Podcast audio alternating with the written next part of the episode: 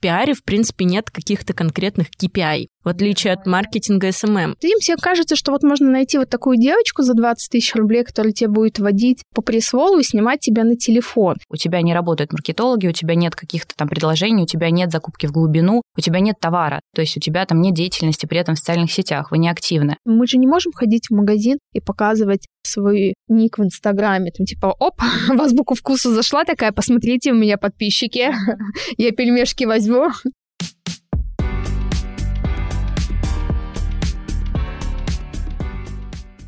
Всем привет! Меня зовут Владлена, и это третий сезон реалити-подкаста про диджитал, SMM и маркетинг. Короче говоря, каждый сезон я ставлю новые цели для моего теперь уже маркетингового агентства Wave, и благодаря второму сезону в агентстве появилось пиар-направление.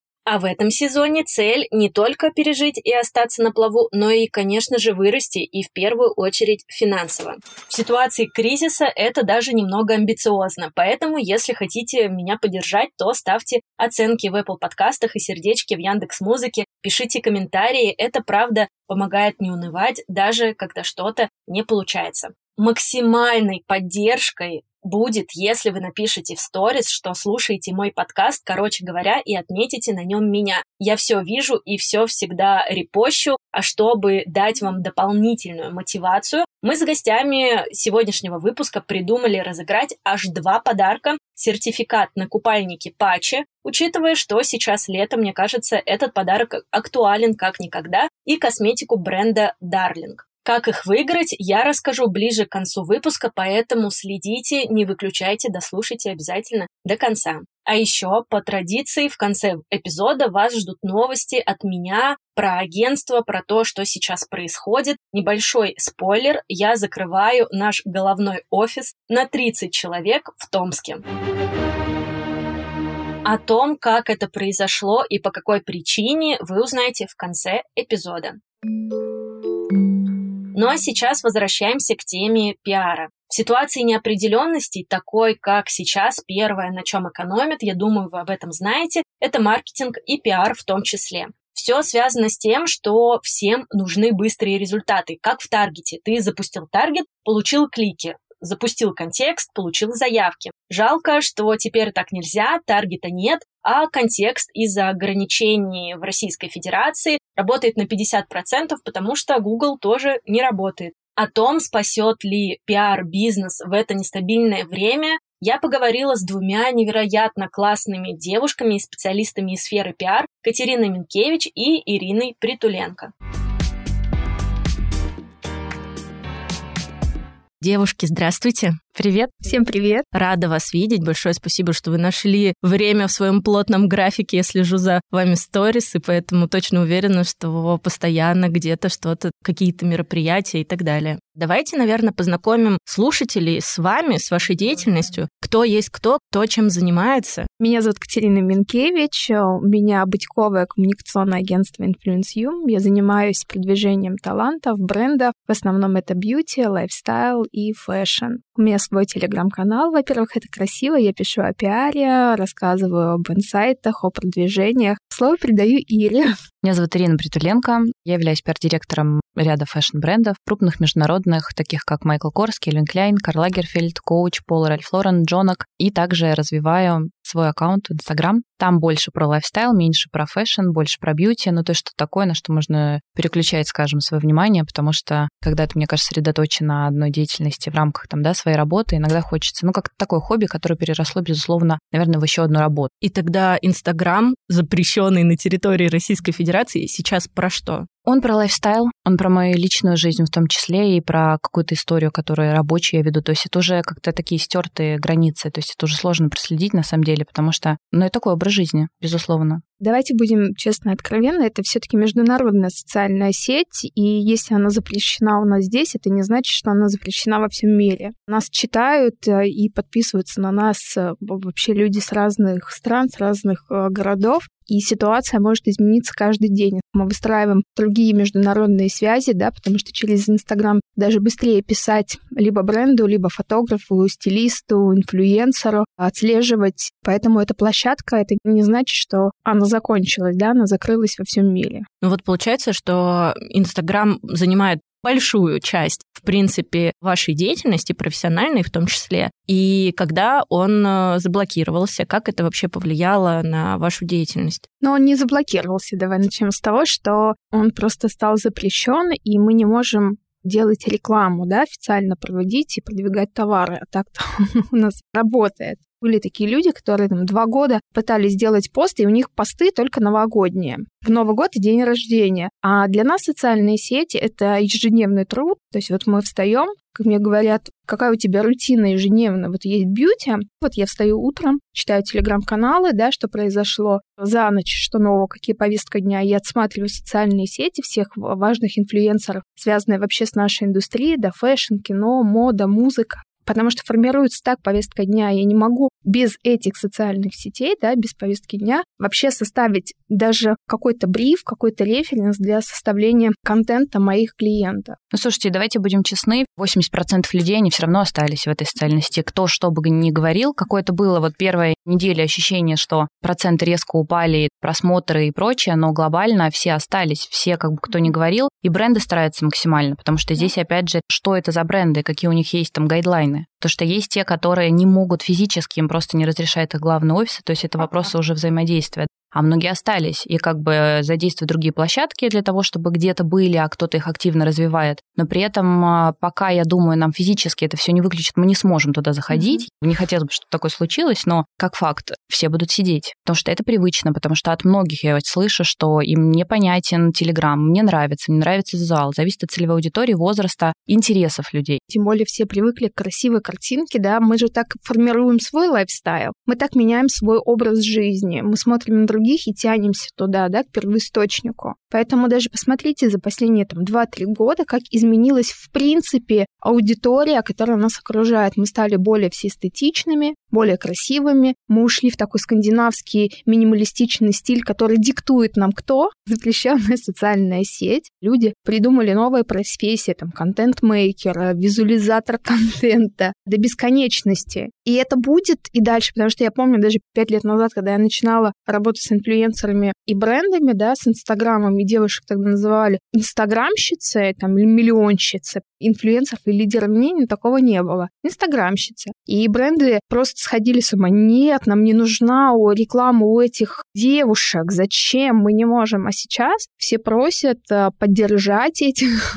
да, на дружеских основах. Ну, это к вопросу, как этот цикл проходит, что да. появляется что-то новое, все отрицают. Это равно как, в принципе, если говорить про площадки, куда сейчас э, все двинулись, помимо Телеграм, все пробуют новое, но, как бы, опять же, возвращаясь к тому, что, на мой взгляд, пока Инстаграм каким-то образом не закроет, надеюсь, что это не случится, все равно все будут возвращаться. Все пробуют Телеграм, все пробуют Яндекс.Дзен, но по поводу, да, там Дзен, это отдельная история, потому что для кого-то это рабочая история. У тебя, я видела, есть э, Яндекс.Дзен. Правда, стараюсь и как-то, да, наполняю это контентом, там, и дублирую и прочее, но здесь, опять же, вопрос того, что целевая аудитория будет набираться тем, кому там комфортно, кому нравится, там свои форматы. То есть там хорошо очень заходит история. Люди, когда смотрят какие-то советы, куда пойти, что почитать, то есть какие-то такие лонг-риды. Сейчас они трансформируют эту историю в то, чтобы это была новая соцсеть, чтобы как историс можно было туда выставлять, да, и там какие-то короткие сообщения, но это процесс. То есть для того, чтобы аудитория к этому привыкла, должны туда прийти новые лидеры мнений, селебрити, бренды, да, опять же, которые они тоже активно привлекают, и российские марки. Там действительно ведется огромная работа, ребят большие молодцы, но это, опять же, к чему тебе лежит сердце. Вот тебе не нравится, если визуально, ты не будешь там сидеть. Кросспостинг работает в Яндекс.Дзене. Многие просто начали один и тот же контент, который публиковали в Инстаграме, начали публиковать в том числе и там. Это вопрос форматов. То есть то, что тебя зайдет в Инстаграм, на мой взгляд, в Дзене, ну, как бы нет. Это ну, люди нет. к этому должны привыкнуть.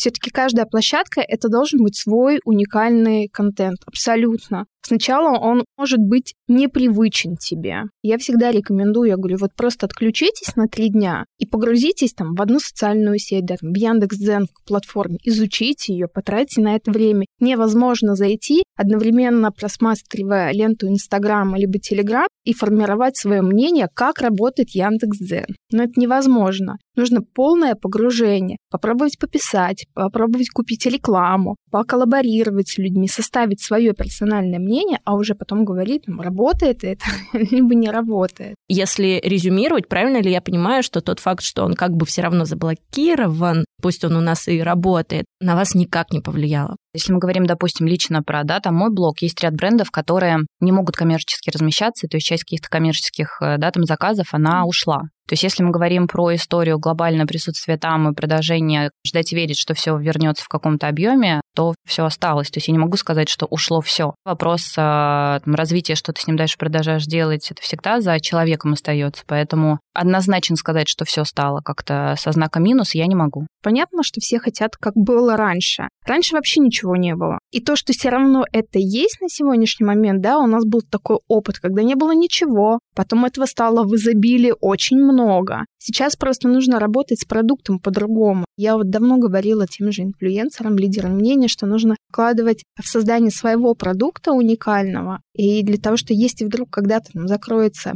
любые социальные сети, да, там, YouTube, это может быть телеграм-каналы, все что угодно, у вас есть актив, это ваш комьюнити. Его можно бесконечно продавать другим рекламодателям, но у вас есть свой продукт. Поэтому вы должны формировать эту ценность. Да, нету сейчас рекламодателя, но у вас есть люди, на которые вас подписаны, общайтесь с ними, развивайте, делайте встречи с ними, проводите. Рекламодатель всегда найдется. Было бы куда интегрироваться. Если вы ему не даете эту площадку, не даете ему Инстаграм запретили, ну, на, давайте сделаем какую-то встречу, еще что-то. Люди придут. Главное пробовать и экспериментировать. И не думать, что завтра мы проснемся, и у нас появится таргет. Вот мы ездили в бизнес-кэмп, и 26 девушек-предпринимателей такие, а что делать? Ну вот мы продвигались таргетом, а если он через полгода вернет? А если он не вернется никогда? Вот просто примите это как данность. Вы сразу же по-другому будете относиться к продвижению своему продукту. Вы будете относиться к нему более ответственно, у многих даже предпринимателей их преимущества в создании продукта стали ценностями, все перевернулось, потому что я думаю, ну сейчас там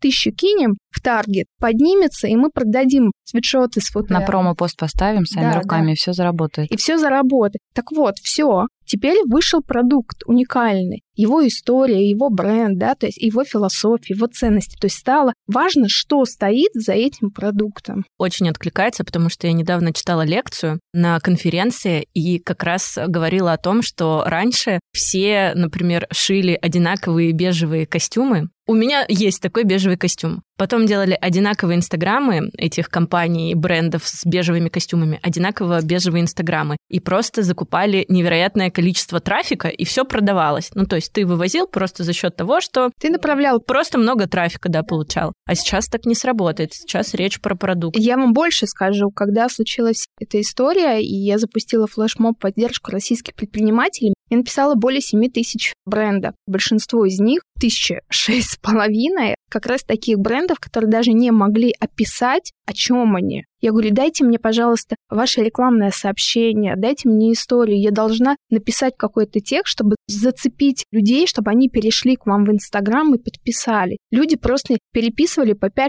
раз мне тексты, не говоря уже там у баннера. То есть они даже не понимают, какой они продукт создавали. Для них просто шить и отдать на Валберис, вот это являлось созданием бренда. Что сейчас тогда нужно сделать брендом, чтобы на этом рынке и в тех условиях, которые сейчас есть, не только удержаться вообще на плаву, а еще и вырасти в такой сложный период? Ой, моя любимая тема. Я вывела для себя такое 3К. Это команда, контекст и контент, потому что в таких условиях обычно люди сокращают команду, не хотят тратиться на усиление. Второе, люди теряются в контексте, да, какой давать контент, как работать с командой. Ну и, конечно же, это создание своего собственного уникального контента. Про команду, конечно, это вот самая большая боль, потому что как только любая кризисная ситуация случается, даже в локдауне, у нас уже был с вами этот опыт, мы все его проживали. Сейчас мы проживаем опыт отмены и ограничений, и поэтому мы сразу же первым делом, что мы делаем, мы сокращаем маркетинг,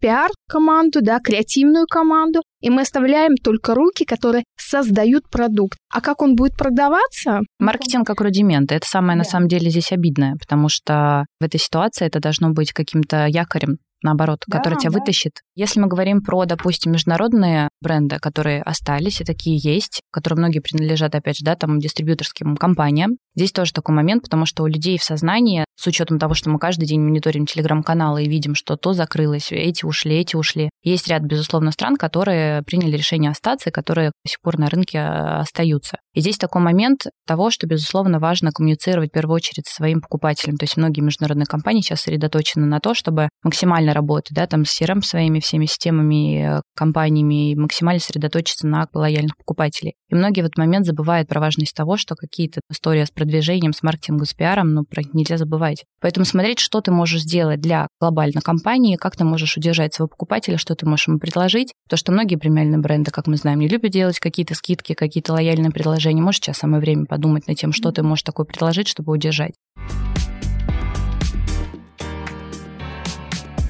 По поводу пиара. Нет такого ощущения, что в данный момент, э, например, у пиар-специалистов сокращается количество клиентов по причине того, что в пиаре, в принципе, нет каких-то конкретных KPI в отличие от маркетинга SMM. И это по... очень зависит от пиар-специалиста. Сейчас мы тогда поговорим про KPI, это моя любимая тема. Но суть вот в чем, что как будто из-за того, что нет конкретных каких-то вот этих цифр, результат еще он при этом очень растягивается, потому что ты быстро за месяц его не получишь. И как будто в данный момент, в ситуации кризиса, все наоборот хотят получить результат здесь и сейчас. Именно по этой причине уменьшают свои затраты на пиар-направление. Мне еще кажется, это из баллона как раз-таки теме, да, что люди требуют действительно конкретного результата в цифрах. Это разные профессии, и, например, если в маркетинге ты села и сделала это по цифрам, то в пиаре ты не просто сидишь в офисе, ты действительно, как мы сэры, 360 градусов 24 на 7, ты занимаешься коммуникацией, выстраиванием этих отношений, потому что бывает так, ты тратишь очень долгое время только ради одного результата, одного контакта, который впоследствии приносит всей компании большой результат. Вот и все. И как ты это будешь измерять? Конечно, ты будешь ожидать этого результата и будешь работать на него. Но смотрите, здесь такой тоже момент.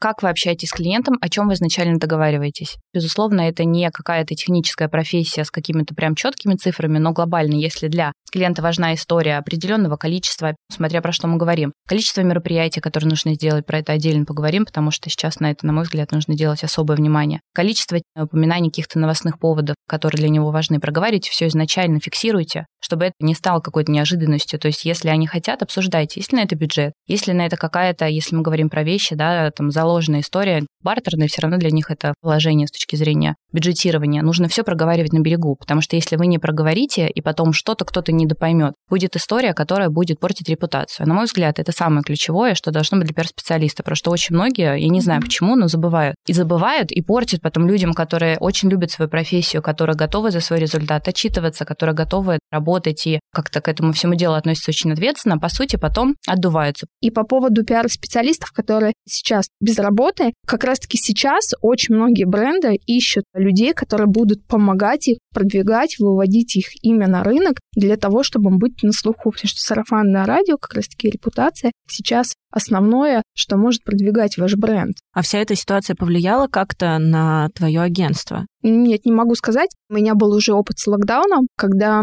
у меня есть фитнес-студия, которую веду с Амир Мустафаевой, и фитнес это был первый, который закрыли в локдаун. Мы это узнали в воскресенье вечером, в 6 вечера, мы понимали, что в понедельник все шесть студий, включая в Лос-Анджелесе, на какое-то неопределенное время закроются. И вот эта вот кризисная ситуация помогла нам очень быстро включиться. И вот эта вот включенность в процессы и в клиента, да, в его интересы, в свои интересы, потому что всегда в кризисной ситуации все-таки нужно стараться искать и свою точку роста, да, что ты можешь сделать и для себя в том числе. Это уже к вопросу про что сделать для себя в том числе. Мое тоже одно из любимых – важность личного бренда в любой mm-hmm. ситуации какая бы ни была она кризисная, это вот к вопросу о том, что а как сейчас вообще у пиар-специалистов люди остаются без работы, потому что про это нужно всегда помнить. Мы там с мужем просто разговаривали, мне еще там пять лет назад сказал, он говорит, слушай, ну я просто вижу, да, там каких-то девчонок, за которыми подписаны пиарщиками, почему у них либо закрытые совсем страницы, либо там по 100 там подписчиков и прочее, то есть вы в этой всей истории очень такой медийный, активный, почему про это не думать? Сейчас получше, сейчас уже как бы видно, что люди про это в большей степени начинают задумываться, потому что, ну, слушайте, сейчас вы работаете в одной компании, потом вы откроете что-то свое, может, у вас вас потом не пиар будет, я не знаю, в ресторан свой откроете. Вопрос личного бренда это абсолютно такой. Но это еще это и отношения. Во-первых, нужно никогда не забывать, что ты, собственно, и являешься амбассадором и дипломатом этого бренда, либо человека, который ты представляешь. Вот Ира не даже соврать, сколько мы ходили там, на мероприятие, ты приходишь, ты собираешься так же, как собирается твой актер, твой инфлюенсер, твой клиент.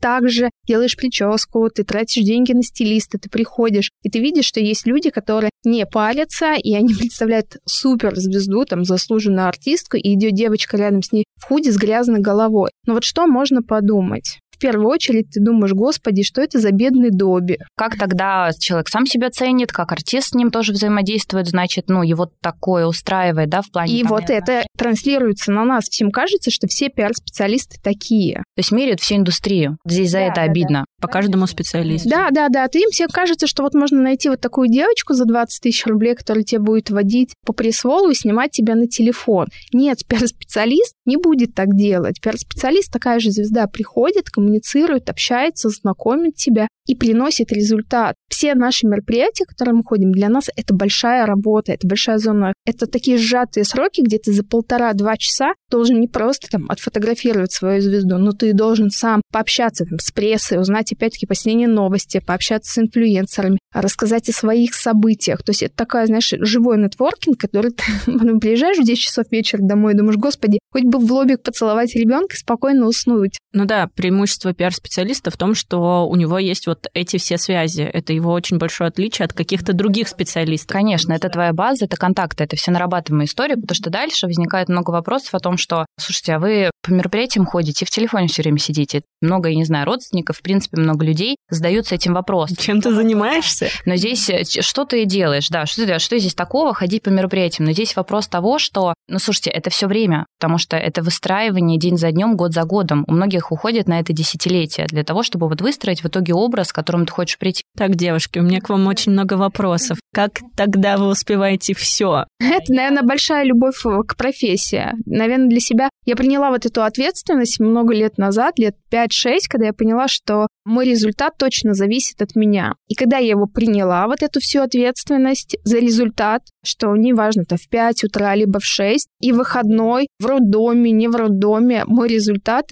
и результат моего клиента будет зависеть от того, как я чистоплотно отработаю и с каким настроением я тоже приеду на съемку, на брифинг, на мероприятие. Если тебе не нравится бренд, с которым ты работаешь, тебе не близка его философия, или, допустим, если это артист, то есть любой клиент, с которым ты работаешь, ты через какое-то время понимаешь, что тебе как-то эта профессия не близка, но очень вот эта история с перегореть, она выстрелит, потому что в какой-то момент все-таки для меня история с коммуникациями и с пиар всей индустрии — это образ жизни, потому что ты из него не выходишь. Нужны моменты перезагрузки, безусловно, потому что мы люди, которые потребляем коммуникацию, ее отдаем 24 на 7. И, конечно, очень важно ловить свои состояния, и когда тебе нужно перезагрузиться, этим заниматься, потому что от тебя зависит, безусловно, эффективность, результат клиента, бренда, в зависимости, чем ты занимаешься. Еще очень нужно любить людей. Если ты точно понимаешь через месяц, что ты не можешь с таким огромным количеством людей общаться и давать им тоже эту пользу, соединять людей безвозмездно, бескорыстно, помогать им, то давай э, будем честны, освобождать место для тех людей, которые бы хотели бы этим заниматься. Да, к сожалению, не все умеют адекватно формулировать свои мысли в общении с кем-нибудь. Вот, казалось бы, ну что такого, мы просто разговариваем с людьми, но на самом деле не все умеют.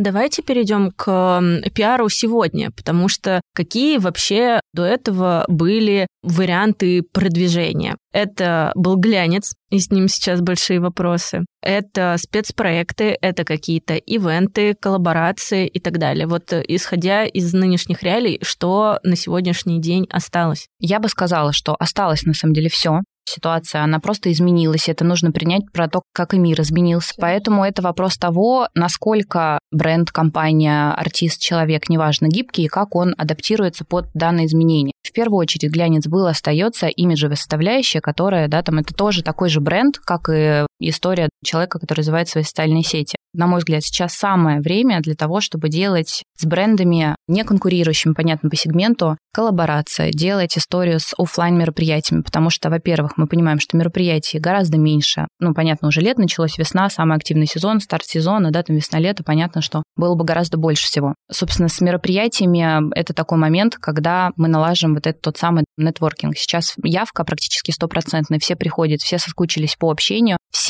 ну, понятно, в тревоге, в переживании людям важно встречаться, общаться, понимать, что вот, в принципе, жизнь продолжается, вся работа, да, движется, понятно, что с изменениями, но она идет. То есть это вопрос общения. Люди, я не знаю, по каким причинам, они не стараются даже. То есть у кого-то есть, может быть, какие-то страхи, переживания, что им откажут. Ну, вы попробуйте хотя бы. Люди, которые давно занимаются пиаром и продвижением, которые вкладывают в это деньги, вкладывают э, в свой образ, в свои проекты, в свои продукты, они знают, что они не будут прекращать. А вот люди, которые никогда не начинали, у них сейчас как раз-таки возник вопрос, а что же делать? Журналы закрылись. Кризис, ничего не происходит, да. Когда ты ничего не делал, ты и дальше ничего не будешь делать. И когда тебе будут выставлять счет, даже там, 50 тысяч рублей, не говоря уже там, про миллионные счета, у человека будет шок. Он скажет, ну его нафиг, я жил без этого и буду. А второе, все, что касается новых инструментов, самое важное — это ваше желание, готовы ли вы заниматься этим, потому что это все-таки работа с пиар-специалистами и либо вообще с продвижением, это 24 на 7. И не только это должен делать один специалист, это должна делать вся команда.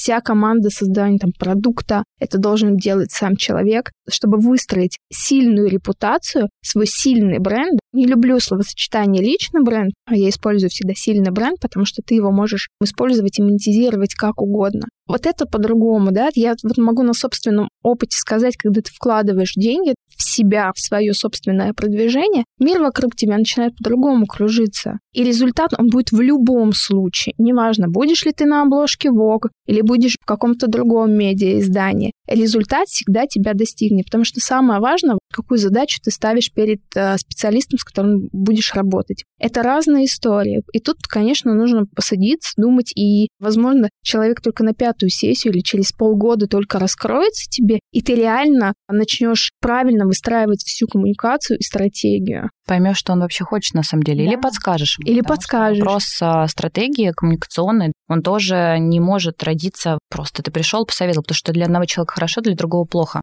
Здесь же не стоит история просто сделать э, статью ради статьи, упоминание ради упоминания. Это должно работать, безусловно, вот таким 360 образом, когда у тебя со всех сторон есть э, активность, когда помимо того, что ты сделал какую-то презентацию, ради чего ты это делаешь? Ты делаешь для того, чтобы ты здраверил продажи, чтобы у тебя они увеличились. Но это не сработает, если ты только сделал сам ивент, и все. У тебя не работают маркетологи, у тебя нет каких-то там предложений, у тебя нет закупки в глубину, у тебя нет товара, то есть у тебя там нет деятельности при этом в социальных сетях, вы не активны. Вы работаете как бы на результат. Результат будет только если будут работать все, будет работать команда, должна работать как механизм единый. Соответственно, здесь э, нужно четко прописывать задачи, следовать этому плану. Если ты понимаешь, что как бы, ну окей, да, все, мир изменился, были привычны нам издания, мы вот понимали, закрытыми глазами могли делать то, что мы делаем. Но надо адаптироваться. Надо, значит, смотреть, что осталось на рынке, что для тебя релевантно, подходят ли тебе какие-то издания, которые остались или нет. У нас еще есть Казахстан, кстати. Конечно, прекрасный рынок. То есть здесь нужно думать над тем, если бренды, могут ли они открыть там какую-то розницу, или если у них есть возможность быстро доставлять. Там прекрасные инфлюенсеры, супер стильные, классные, хорошая пресса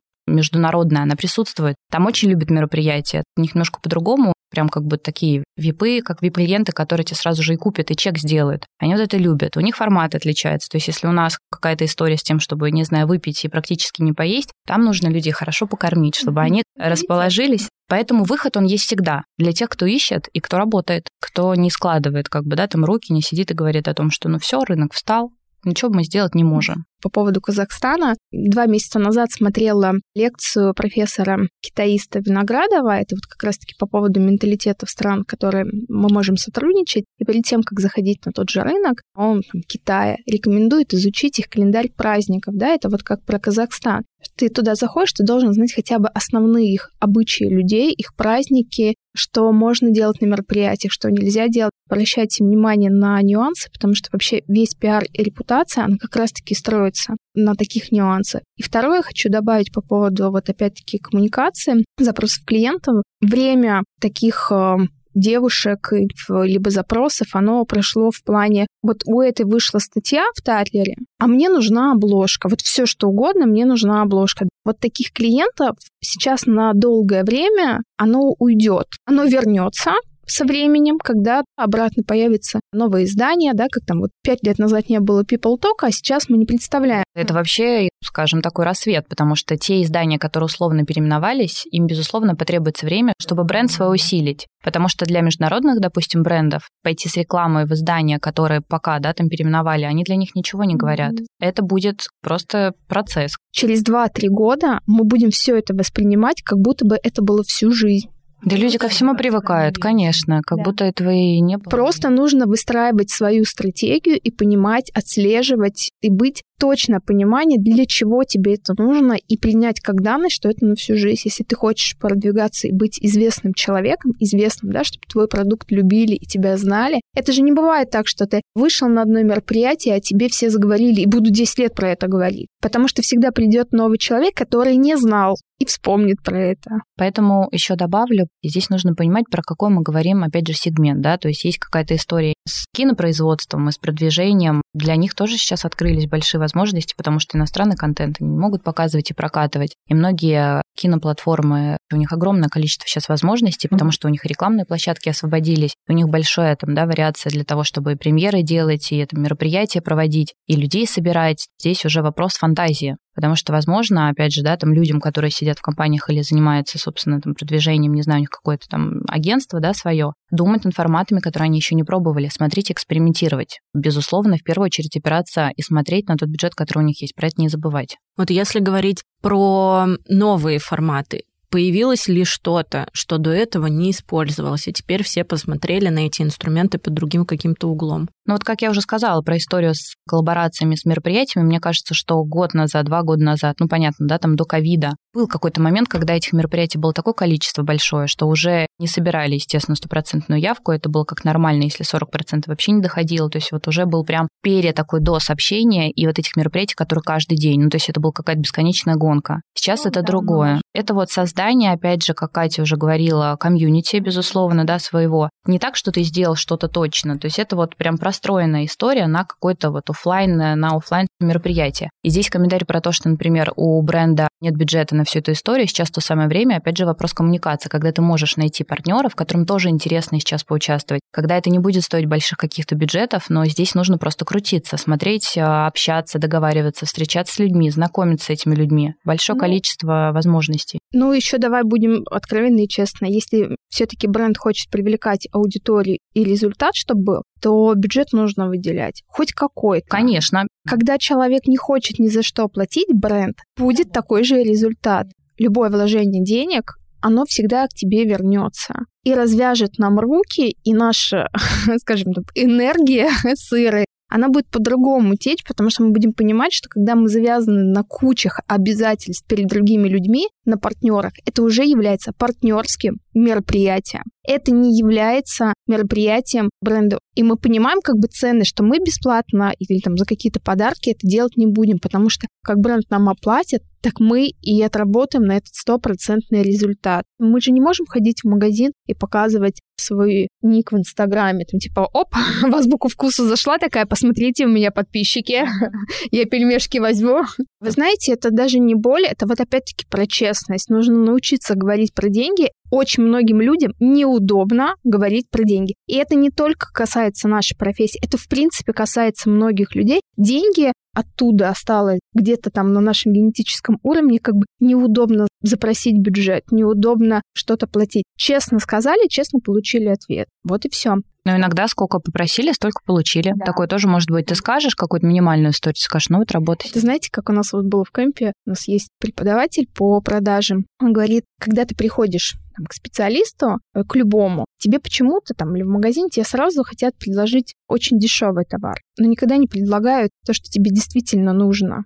Так вот, нужно всегда быть честным и предлагать человеку то, что действительно ему поможет, и говорить, слушай, если ты вот хочешь такой результат, вот реальная сумма, вот это стоит столько-то. Давай попробуем сузить, но ты должен держать эту сумму в голове. И если ты понимаешь, что она не сейчас, ну, давай распределимся, через 2-3 месяца сделаем. У меня были бренды очень большие, которые слово «выделить бюджет на мероприятие» падали в обморок. Почему? Я говорю, вы платите огромные миллионы на рембрендинг, вы платите огромные миллионы на какие-то там фотографии в Инстаграм, огромные просто но не хотите сделать мероприятие имиджевое, куда придут действительно и ваша аудитория, и ваши клиенты, и ваши партнеры, где вы сможете пообщаться. У вас результат будет выше, чем 300 лайков в Инстаграме. Я вам обещаю, гарантирую. Но люди считали, что это супер неэффективно. И сейчас это время изменится, и оно уже изменилось, и пройдет еще какой-то определенный кусок времени, и кто еще не успеет впрыгнуть в этот вагон, он реально опоздает. Он опоздает, и осенью он поймет, и зимой. Я завела закрытый канал платный о мероприятиях Москвы только для того, чтобы люди понимали, что делают их конкуренты. Потому что когда я не знаю, я не знаю. Им кажется, а потом они по факту узнают, и что они делают? Пишут в команду, давайте срочно бежать, эти там что-то сделали, там у них какая-то движуха, а мы почему не делаем? Ну, как бы у нас не стояла задача. Вы сказали, весь бюджет мы тратим на инфлюенсеров, фотографируем его там в платьишках. Но это тоже сразу же э, вопрос, потому что когда ты бюджет распределяешь на что-то одно, и у тебя нет вот этой сегментарности, mm-hmm. но тоже о каком результате идет речь. Это нужно делать все вместе. Mm-hmm. Это нужно делать с командой. Я абсолютно убеждена в том, что, наверное, когда мы говорим про работу с артистом, где-то это работает по-другому, здесь нужно понимать объемы, статус человека и прочее. Если мы говорим про большой какой-то уже бренд, это не может быть только пиар. Должна быть команда большая, где каждый занимается своей работой. Только тогда это работает. Потому что ожидать от пиарщика, что он сделает всю свою деятельность и через месяц, как мы уже говорили, к нему побегут за покупками, ну так не работает. Это будет работать, когда маркетологи будут делать одну историю, они будут работать с розницей, они будут работать с магазинами, они будут работать с лояльными покупателями, делать рассылки, делать постоянно с разными абсолютно направлениями. SMM будет делать свою работу. Вы все в связке, вы все в коммуникации, в ежедневной. Только тогда это может быть максимально эффективно. А задача специалиста просто про это забывается. Это история с brand awareness, с увеличением узнаваемости бренда, с либо его каким-то ребрендингом, либо с тем, что какие-то моменты изменить и прочее. Но здесь вопрос в том, чтобы усилить узнаваемость, чтобы про него говорили, чтобы про него не забывали, люди знали, что вообще в бренде происходит. Вот это у нас, к сожалению, забывается. У нас очень часто от специалистов, а, ну, что это равно продаже. Это должно способствовать, безусловно, но это не номер один, это не первое. В Европе бы так не сделали. Ребят, вот у нас мероприятие, мы 4 месяца к нему готовятся, не меньше. Мы его проведем, там в течение месяца мы будем делать пост-релиз. У вас есть два дня. В смысле? Мероприятие прошло, у тебя в ночи, на следующий день светская хроника, утром да, все да, разошли. Да, да. Иначе это уже не актуально, не, все. А вот в нынешних условиях возможно вот так долгосрочно планировать, потому что все так меняется, можно три месяца готовиться к какому-то мероприятию, а потом уже ну, не так актуально, потому что повестка изменилась. На мой взгляд, долгосрок, как раньше это было, то есть условно бюджетирование большое идет на там сезон, полгода. Но вот сейчас ты должен закладывать меньше, конечно, срок. Мы действительно не знаем, что... Меньше это сколько? Я думаю, что это три месяца. Я тоже думаю, три месяца. Для качественного гарантированного результата, конечно, должны быть сроки. Это не пять дней. И ты вот это спасательство, и ты бросаешь все. То есть ты бросаешь все проекты, которые у тебя шли, всю команду на этот проект, потому что тебе нужно распределить силы и это все сделать, и выложиться, и получить классный результат для того, чтобы потом клиент тебе обратился. А с другой стороны, понимаешь, зачем ты это делаешь? Вот просто опять-таки, да, про честность, вот эту спешку, да, я понимаю, что хочется заработать деньги, да, для того, чтобы можно было и команде оплатить, и набрать команду, и вложить эти деньги. Но с другой стороны, твой коэффициент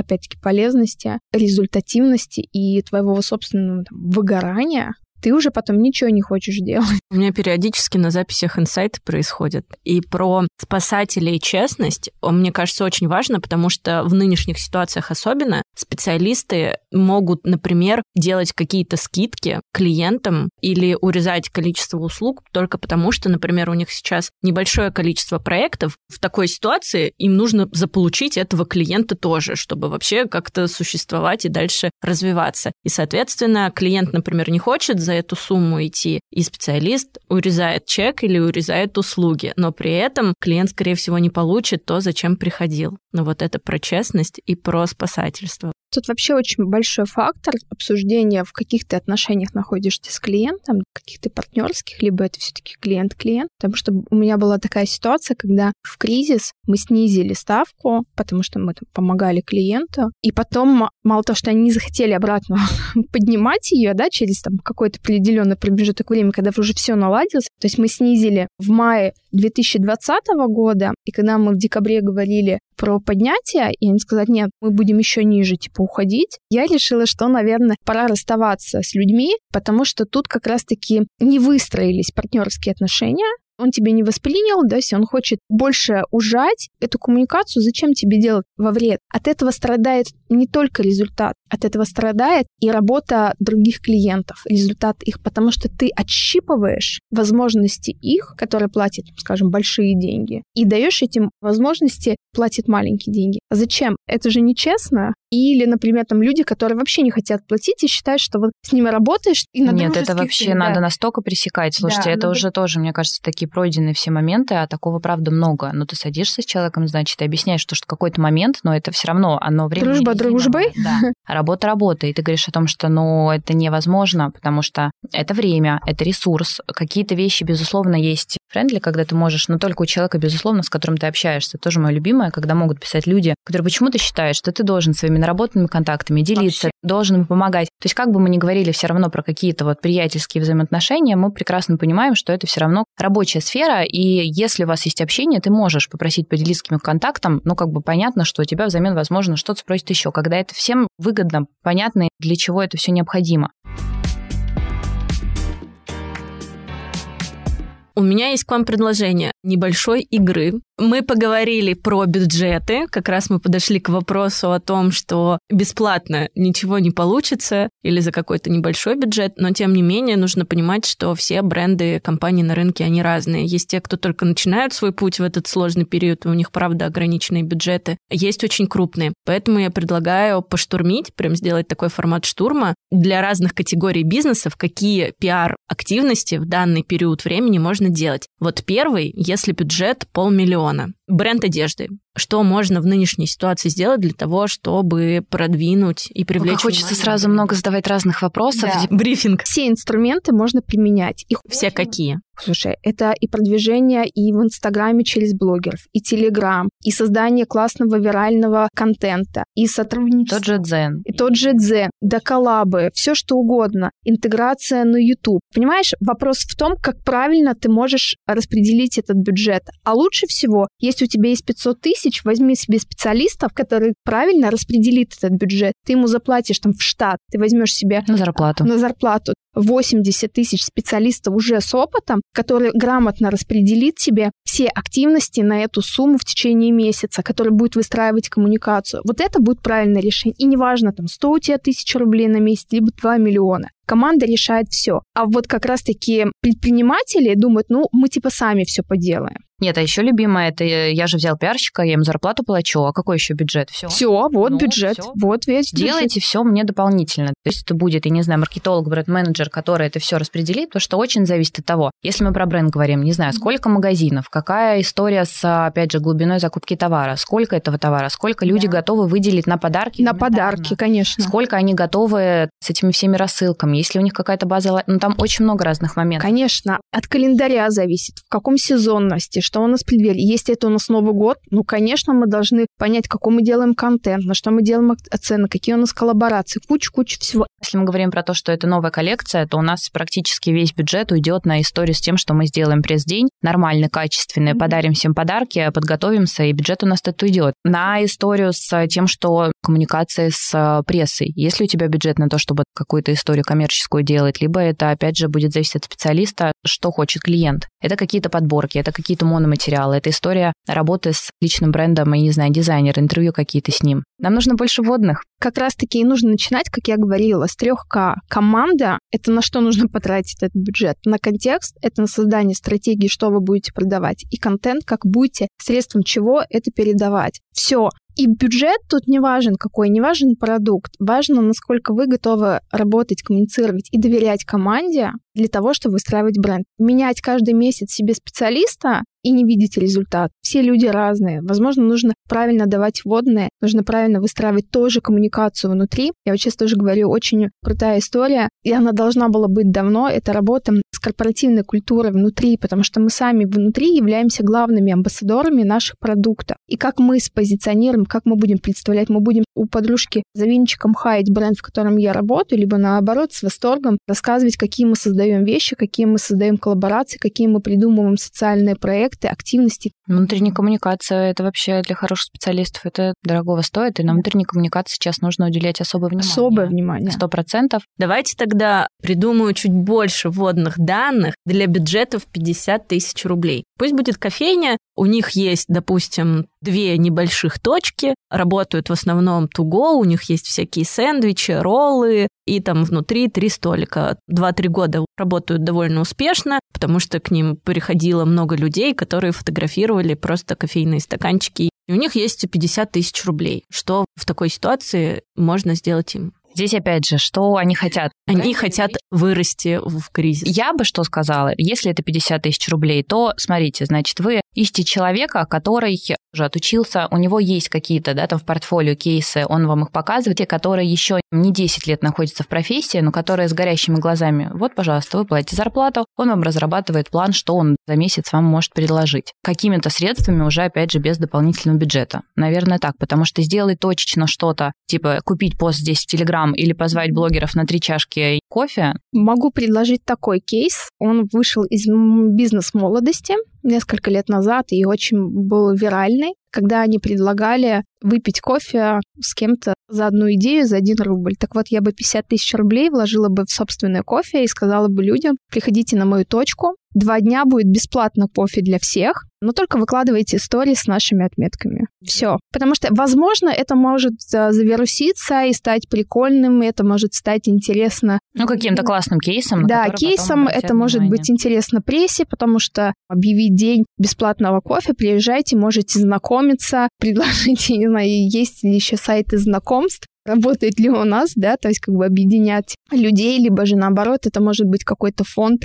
пожилых людей, которые в этот день тоже могут приезжать, просто покайфовать, попить кофе модного с какими-то бургерами для этого фонда, либо попечители этого фонда, все будет бесплатно, да, то есть вот какую-то такую либо социальную, либо просто со всего города, чтобы ехали люди на бесплатный кофе. Какая-то социальная история, она сразу инфоповод для прессы в том числе. Можно придумать даже на 5000 рублей. Бюджет — это возможность реализации. Даже 5000 рублей. У меня были большие мероприятия, где мы просто чисто на партнерских отношениях. Ноль рублей вложений. Ноль. И был большой пиар-бум. Но это столько сил, столько всего. То есть поэтому здесь выход есть всегда. Тут вопрос а, объема. То есть можно мероприятие, понимаешь, провести на несколько миллионов, и это будет зависеть, какую группу ты сможешь пригласить, какой активностью ты наполнишь. Либо если ты понимаешь, что у тебя те же 50 тысяч рублей, то у тебя просто объем и возможности того, что ты будешь делать, он сильно-сильно сузится. А по поводу истории того, что вот Катя сказала, что на партнерстве можно сделать все практически бесплатно, все равно какой-то у тебя минимальный минимальный бюджет будет. Это можно, но здесь вопрос такой, что каждый раз это невозможно. Ты за три дня это не сделаешь.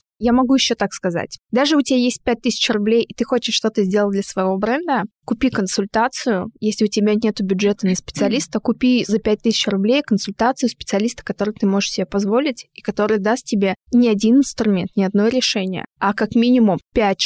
У меня был такой опыт в прошлом году. Просто я устроила себе челлендж, я чуть не офигела. Я решила провести ряд консультаций. Я сказала там, ребятам, в течение часа, кто оплатит а, мою консультацию 5000 рублей, я проведу там 30-минутную консультацию. 45 консультаций я провела, короче, за неделю. Вау. Я офигела, я просто офигела. Но это был дикий опыт, во-первых, я прошла как тренинг личностного роста. Это были абсолютно разные люди, абсолютно разные проекты, это были абсолютно разные там установки ценностей и куча-куча всего. 30 минут вот этих разных людей дало мне понимание, как устроен мир, есть куда расти, Сейчас как бы система вот этих координат нужно научить предпринимателей работать с рекламой, с маркетингом. Все просто как-то ушли в Инстаграм, только Инстаграм, только Инстаграм, только Инстаграм. Другого люди не рассматривали. А сейчас, когда ты им покажешь, что куча-куча возможностей, все это работает, все эти инструменты, они начинают понимать, они начинают читать совершенно других людей. Они начинают читать таких, как мы, сыры, людей, реально, которые работают с кейсами, с продвижениями. И это было прикольно в том плане, что я проанализировала и людям давала инструменты. Если у вас есть тысяча, две тысячи рублей, ну, заплати ты подружке своей, там, маркетологу, скажи, вот правда, не хочу бесплатно, давай, вот у меня есть там пять тысяч рублей, я тебе сейчас все дам по своей компании, объясни мне, может, я неправильно. Вот эта обратная связь — это самый лучший инструмент. Ну, какой-то свежий взгляд еще да, на самом деле, взгляд, потому да. что даже с людьми по рынку общаешься, как-то иногда просят, можешь прокомментировать, что-то сказать. И ты, когда там не вовлечен, если тебе что-то непонятно, ты скажешь, слушай, ну вот аккаунт у вас вроде как-то, да, там называется, а я не понимаю, про что он. Про что он. Первое впечатление, когда ты заходишь, ты сразу должен понять, о чем. Когда ты заходишь, ты не понимаешь, о чем. Но это если есть 5000 рублей. А что если, предположим, это иллюстратор, фрилансер, работает только она, у нее нет никакой студии, и у нее нет бюджета, и она продвигает сама себя. Что делать ей в этой ситуации? Я люблю иллюстраторов. Во-первых, потому что ты всегда новое приглашение в новом стилистике ты можешь заказывать. Я очень люблю открытки. И я захожу, допустим, в аккаунт какой-нибудь звезды, артистки, и в отмеченных смотрю иллюстраторы, которые нарисовали бесплатно и отмечают. Это первый инструмент. Рисовать известных людей и отмечать их, потому что многие заходят, либо ты их репостишь к себе, потому что тебе нравится, либо же другие находят, чтобы сделать себе иллюстрацию. Это самый легкий. Второе, да, для иллюстраторов, у меня есть тоже знакомая, которая за два года начала работать с такими брендами, как там Dior, Estee Lauder, Tom Ford, Kilian. Выходит, допустим, духи, новая рекламная кампания, она рисовала, отмечала бренд. И потом бренды эти начали заказывать у нее. То есть это работа с инфоповодом. Нужно четко отслеживать, что происходит в мире. Фэшн-показ, а, там Белла Хадид вышла на Мидгала в таком-то платье. Быстро рисуешь, быстро публикуешь. Люди ищут контент. Так вот, иллюстраторы, фотографы, инфлюенсеры дают этот контент, который мы потом телеграммеры либо блогеры шерим у себя как повестка. Телеграммеры. Новое слово помимо того, что можно отмечать, чтобы, да, там бренду себя выставляли и как-то с ними, да, там коллабиться, здесь еще тоже такой вопрос подготовить нормальное портфолио, то что у людей есть с этим проблема, они могут просто скринить и отправлять скринами, да. ну, сделай ты презентацию, ну, попроси кого-то, ну, не ты знаю, же иллюстратор. попроси подруг, конечно, у тебя должна быть хорошая презентация, которую ты планомерно, если у тебя нет команды, ты ищешь компании, агентства, бренды, ты отправляешь им туда свое портфолио. Сейчас стало последние, не знаю, там год, э, может быть, больше, когда на мероприятиях тебя приходят гости, это какие-то скетчи, это красиво какая-то визуализация. Сейчас многие бренды бьюти-истории, свои продукты они тоже сделают какой-то там с инициалами, что угодно. Ты тем самым с ними знакомишься, ты участвуешь опять же в этих мероприятиях, они тебя приглашают, ты сидишь, нарабатываешь опять же контакты, идет нетворкинг, ты знакомишься, рассказываешь про свои работы, у тебя, возможно, будут здесь заказы, и далее начинается сарафан, потому что когда мы искали под наше мероприятие иллюстратора в Москве сначала, потом в Петербурге, они начинают тоже друг друга советовать, у них там свое некое комьюнити, поэтому здесь такой момент, что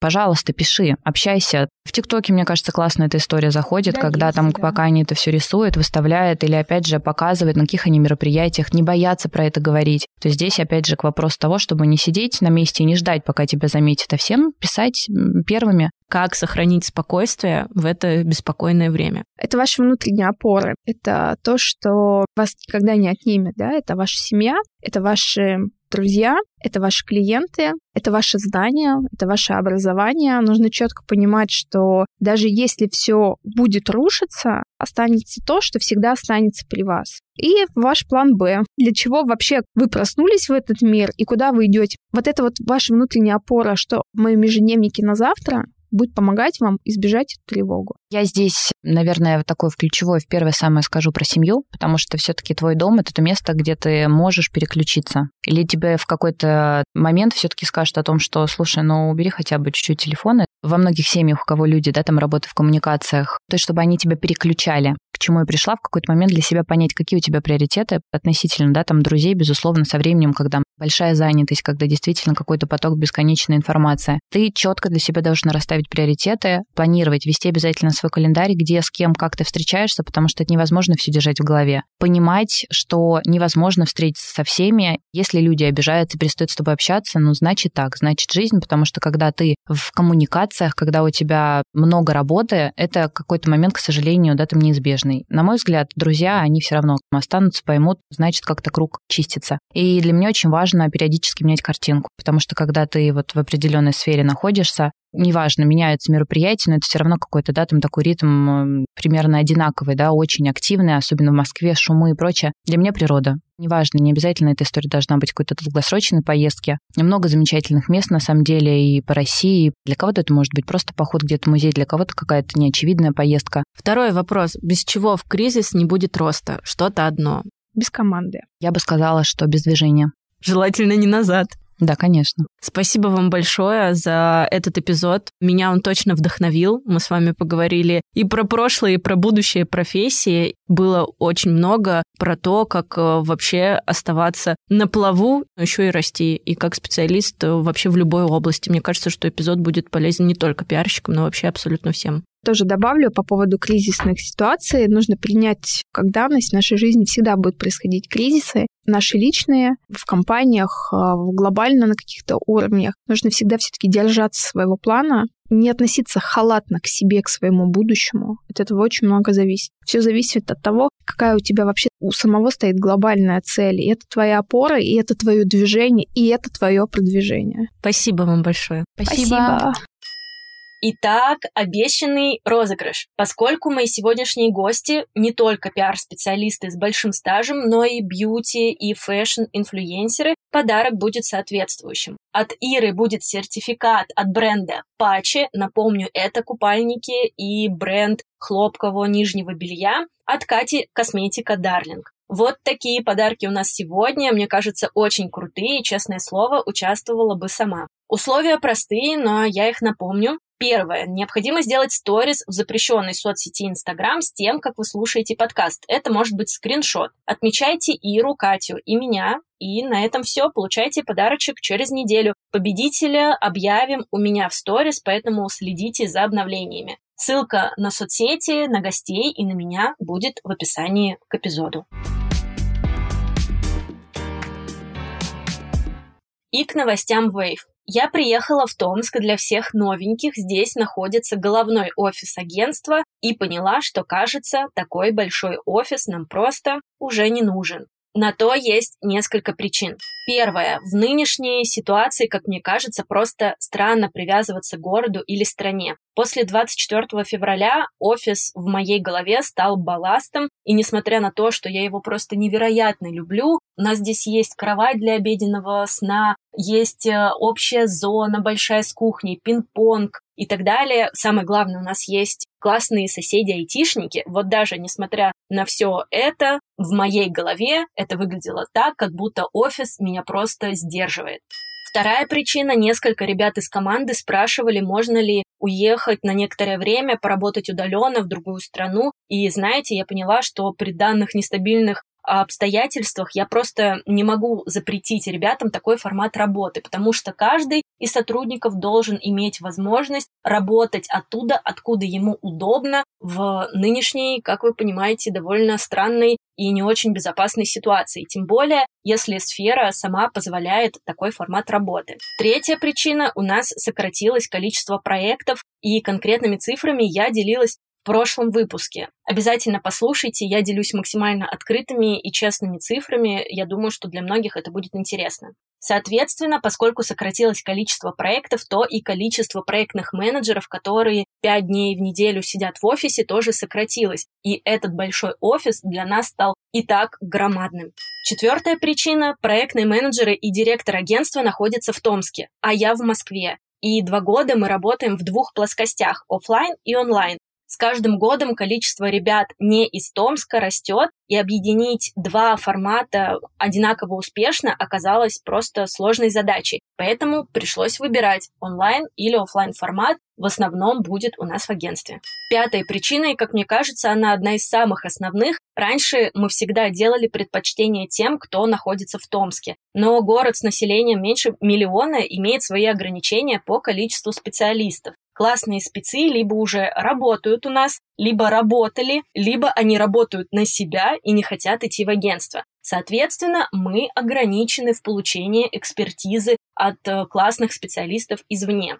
Развиваясь в основном в онлайне, у нас есть возможность брать спецов из других регионов. Но, что самое интересное, по итогу двух недель пребывания в Томске я все-таки поняла, что офис — это классное пространство. Работать в кафе после пяти лет существования агентства, ну, сами понимаете, такой себе вариант. Поэтому я вспомнила про абсолютно новый коворкинг в центре города, который во время ковида мы помогали запускать. Для них мы делали сайт и запускали соцсети. И, о чудо, он нам идеально подходит. Он похож на офис Яндекса с двумя этажами, кучей скайп-комнат, лекторием, переговорками, с большим количеством рабочих зон и соседями, даже с тренажерным залом. Невероятно приятный бонус он на треть дешевле нынешнего офиса. На секундочку, наш офис стоит дороже месячной аренды двухкомнатной квартиры в Москве. Ну вот, скажем так, в районе флакона. Поэтому это, конечно, тоже еще один плюс. По моему плану, руководители новых отделов, которые будут запущены в июле, уже будут работать из этого нового классного гнездышка. А я в этот момент уже буду находиться в Москве и развивать новые направления агентства. С отказом от нынешнего офиса на самом деле тоже есть небольшие сложности. От того, к чему привык, всегда невероятно сложно отказываться. Я две недели тянула с письмом арендодателю, а сейчас, когда я вам рассказала о всех причинах и о преимуществах этого коворкинга, я сама улыбаюсь от этого решения и, в принципе, от того, что осмелилась, от изменений, которые, я уверена, будут благодаря новому рабочему пространству и новой системе агентства, о которой я еще буду рассказывать в новых эпизодах. На этом все. Подписывайтесь на подкаст, ставьте звездочки в Apple подкастах и сердечки в Яндекс Музыке. Пишите комментарии, отмечайте в сторис. Мне это всегда супер приятно. Я всегда делаю репосты. Не забывайте участвовать в розыгрыше. Про прошлый розыгрыш многие забыли. Для получения подарка от Иры и Кати нужно просто выложить сторис, где видно, что вы слушаете подкаст, отметить гостей и меня. Ссылки на все соцсети будут в описании к эпизоду. Увидимся через неделю. Пока!